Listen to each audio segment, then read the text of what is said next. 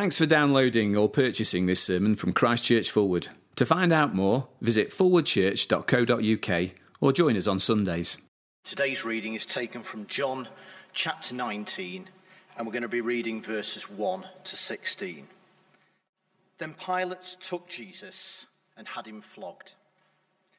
The soldiers twisted together a crown of thorns and put it on his head. They clothed him in a purple robe and went up to him again and again, saying, Hail, King of the Jews! And they slapped him in the face. Once more, Pilate came out and said to the Jews gathered there, Look, I am bringing him out to you to let you know that I find no basis for a charge against him. When Jesus came out wearing the crown of thorns and the purple robe, Pilate said to them, Here is the man. As soon as the chief priests and their officials saw him, they shouted, Crucify, crucify. But Pilate answered, You take him and crucify him. As for me, I find no basis for a charge against him. The Jewish leaders insisted, we have a law, and according to that law, he must die because he claimed to be the Son of God.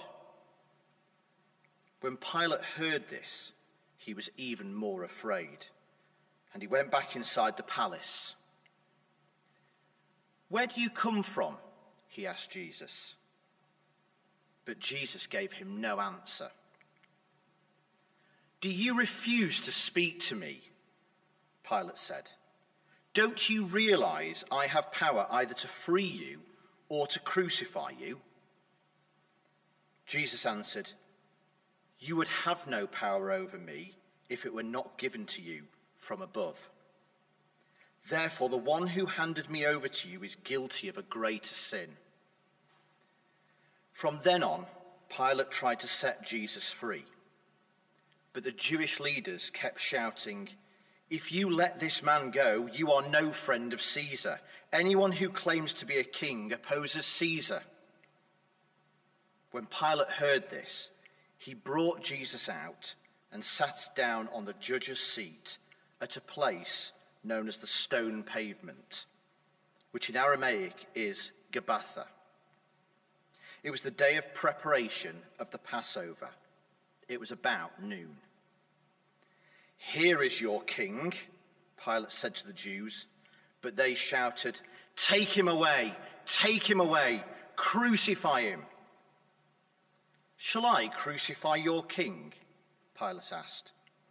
We have no king but Caesar, the chief priests answered. Finally, Pilate handed him over to them to be crucified. Let's pray. May the words of my mouth and the thoughts of each and every one of our hearts be now and always acceptable in your sight, O Lord, our rock and our Redeemer. Amen. Well, as some of you know, I studied law at college, and when I got the degree, I stopped. Um, any lawyer will tell you that actually becoming a lawyer, the hard work starts then. Um, but uh, I'd got converted at college and I was already taking the first steps towards an ordained ministry. I like to think I switched uh, from law to grace. But any law student will have read enough law reports to know how boring they can be. They're not gripping page turners. On the other hand, we probably all watched TV legal dramas, uh, seen trials that were gripping to the end because so much depended on them, people's hopes and futures, never mind justice itself. Here uh, in John's Gospel is a, a law report that reads like a drama, but it's not a work of fiction. Tacitus, the famous first century Roman historian, mentions Jesus. He writes in his annals about how Jesus suffered the extreme penalty during the reign of one of our procurators, Pontius Pilate. And John here is writing that history. It's not fiction. He tells of a case with a twist few saw coming and which sucks us into its drama because all our futures hang on it. But it's a case that was real, was recorded, and these are the details of the history. Now, you've met pretty much all the cast as you began the trial last week, but uh, there was Pilate himself weak but in a position of power. There were the Jewish religious leaders who would stop at nothing to get what they wanted. There was Jesus, the man in the dock, who says very little but whose presence dominates the whole scene. And there's Justice herself. She's on the cast list, but never makes an appearance, doesn't have a single line to say. And as we pick the story up in John chapter 19, uh, we're heading towards the end and the verdict itself. It's going to be a long time before it's actually delivered, but people have shown their true colors already. Pilate is weak, uh, the religious leaders are ruthless. There's only going to be one outcome, however tortured the route to get there. And tortured is the word for the prisoner. Pick it up at chapter 19 and verse 1. Then Pilate took Jesus and had him flogged. Well, of course, it's just what you do if you think someone's innocent. Although it turns out to be Pilate's next desperate strategy to get Jesus released. He's flogged, brutalized, made the butt of crude, cruel barrack room humor. Uh, look at verse 2. The soldiers twisted together a crown of thorns and put it on his head. And they clothed him in a purple robe and went up to him again and again, saying, Hail, King of the Jews. And they slapped him in the face. And then Pilate declares him innocent again. I can find no basis for a charge against him, and parades Jesus in front of them, declaring, dripping with sarcasm. Verse 5 Here is the man. Big threat says Pilate, as Jesus is exposed, scarred, blooded, weak, weary. But there's no sympathy, never mind mercy in the priests' hearts. Verse 6 As soon as the chief priests and their officials saw him, they shouted, Crucify, crucify. They want blood. And they won't stop until they get it. This is religion at its ugliest. Pilate again protests Jesus' innocence, but the stakes are raised further with the claim that he's broken Jewish blasphemy laws. He's claimed to be, verse 7, the Son of God. And when Pilate heard this, he was even more afraid. He'd been uncomfortable all along, and now there's talk of gods of some kind involved. Pilate might have been a superstitious pagan, but he lived in a God culture and it unnerves him.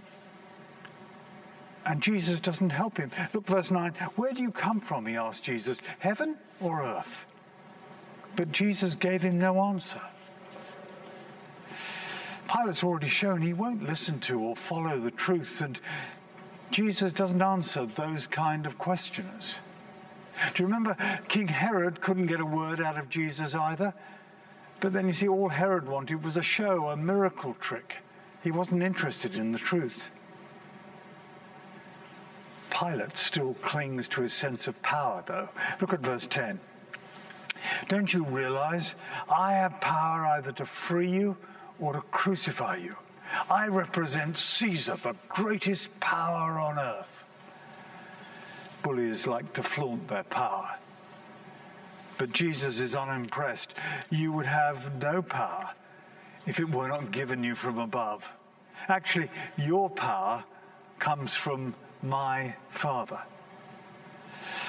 Which is why he goes on uh, to say, the one who handed me over to you is guilty of a greater sin. Caiaphas, the high priest, bears even more responsibility and guilt because he's meant to know and teach and do the will of God, that Father.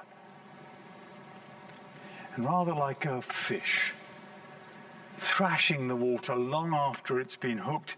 Pilate tried to set Jesus free, verse 12, but he can't cope with the screaming Jewish leaders.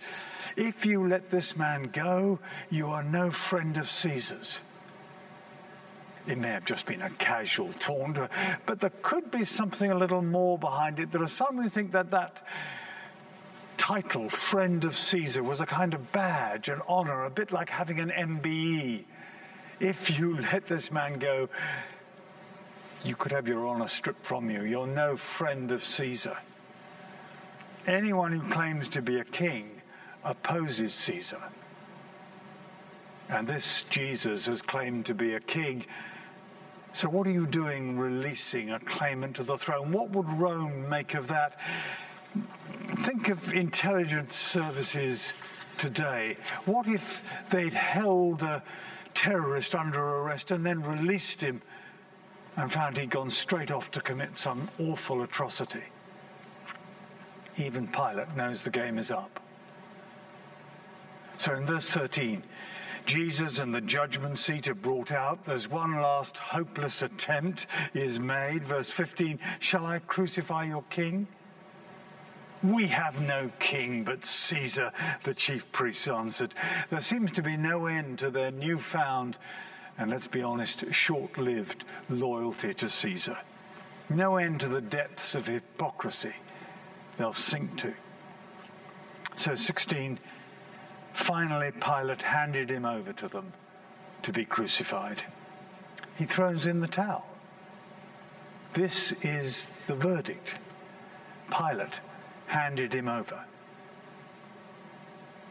Although, to be more accurate, I should say these are the verdicts.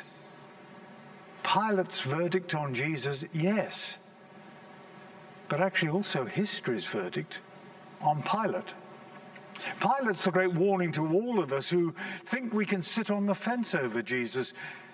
There is no fence. Four times he declares Jesus innocent. Six times he tries to release him and get him off his hands without actually releasing him. Finally, Pilate handed him over to them to be crucified. At last, he did get Jesus off his hands. He washed his hands of him, only you can't. History's verdict is clear. If people know anything about Pontius Pilate, the one thing they know about him is summed up by that line in the Creed Jesus Christ suffered under Pontius Pilate.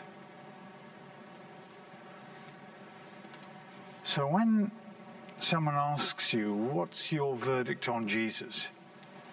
Remember, your answer will say more about you than it does about Jesus. Remember, the verdict you give reveals the verdict that's on you the verdicts. What else have we got to learn from this story? What more can we learn about, well, not ourselves, but Jesus himself? There's a saying tucked away in this trial that's a bit of a twist in a story. It's not last minute evidence, it's certainly not a last minute rescue. Justice is still waiting in the wings when the curtain falls. But the twist is that as his enemies, conspire to destroy Jesus. All they do is actually the making of him. Look, one of the things John does quite frequently is to leave in his account lines where someone spoke truer than they knew. Caiaphas, the high priest, uh, advising the others that it would be good if one man died for the people. Well, it certainly would, but not in the way he imagined. And Pilate does it too here. Look back at verse 5. Uh, as Jesus is brought in front of the crowd, he says, Here is the man. For Pilate, that line's full of irony.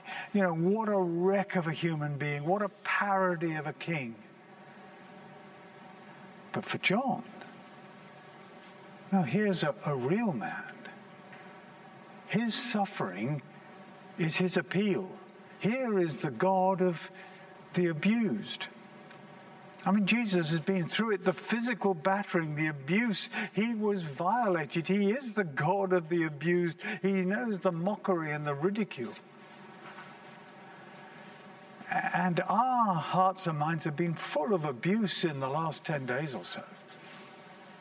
From schoolboys in football clubs to that huge outpouring of hurt and abuse following Sarah Everard's murder. Via in church circles this week, the publication of that report into the awful abuse in the church in Wimbledon and Jonathan Fletcher. I mean, the hurt and the damage that's beginning to surface. What does someone do with it? Well, here's one place to bring it to the God of the abused, the God who knows what it's like. Here is the man. And it isn't just, you see, the physical pain and suffering. He's presented as a grotesque figure with a tattered robe and a weird spiky headdress, more clown than king. Bruce Milne puts it this way he says that touches us deeply, for there's almost nothing we dread more than being thought ridiculous. Most people, in fact, are much more ready to be thought bad than silly. Nothing so readily penetrates the armor of our self esteem than mocking laughter. Yet it was with precisely that ringing in his ears from the soldiers' ridicule that Jesus appeared for the further mockery of the crowd. Here is the man we hate mockery and shame, but who else has a God who knows just what that feels like? Others rush to point to the strength and the power of their God. Ours knows weakness. At the lowest of times, He is still God with us. Andrew and Rachel Wilson have written a book, The Life You Never Expected, about how as young parents they discover that both their children have severe autism. And the book describes how they begin to handle the issue and also tackles what he calls the why question. And as he writes about it, uh, Andrew quotes that C.S. Lewis book, The Magician's Nephew, one of the Narnia series of books for children. And in it, Diggory, uh, the little boy, comes to Aslan, the lion, who is the Jesus figure, and asks him to heal his dying mother. And to begin with, Aslan does nothing. And when Diggory pleads with him again through his tears, he gets a shock. Up till then, Lewis writes, He'd been looking at the lion's great feet and the huge claws on them. Now, in despair, he looked up at its face. And what he saw surprised him as much as anything in his whole life, for the tawny face was bent down near his own, and wonder of wonders, great shining tears stood in the lion's eyes. They were such big, bright tears compared with Diggory's own that for a moment he felt as if the lion must really be sorrier about his mother than he was himself. And Andrew writes, We worship a crying God. A God who became like us and suffered bereavement and loss and wept at gravesides and cried out in anguish as he died. So when we experience suffering and face all the unanswered why questions, we may never know what the answer is, but we know for sure what the answer is not. It isn't because God does not love us. It isn't because God does not care. It isn't because he's distant or unsympathetic or cold or merciless. The lion has tears in his eyes. And although I'll never understand all that he's doing, I know that he isn't doing it because he does not love me. The cross proves that. The real man who knows real suffering and his sufferings his appeal. What do I do with the hurt and damage? I, I cry out, I shout at, I can turn to the God of the abused, the God who's with us.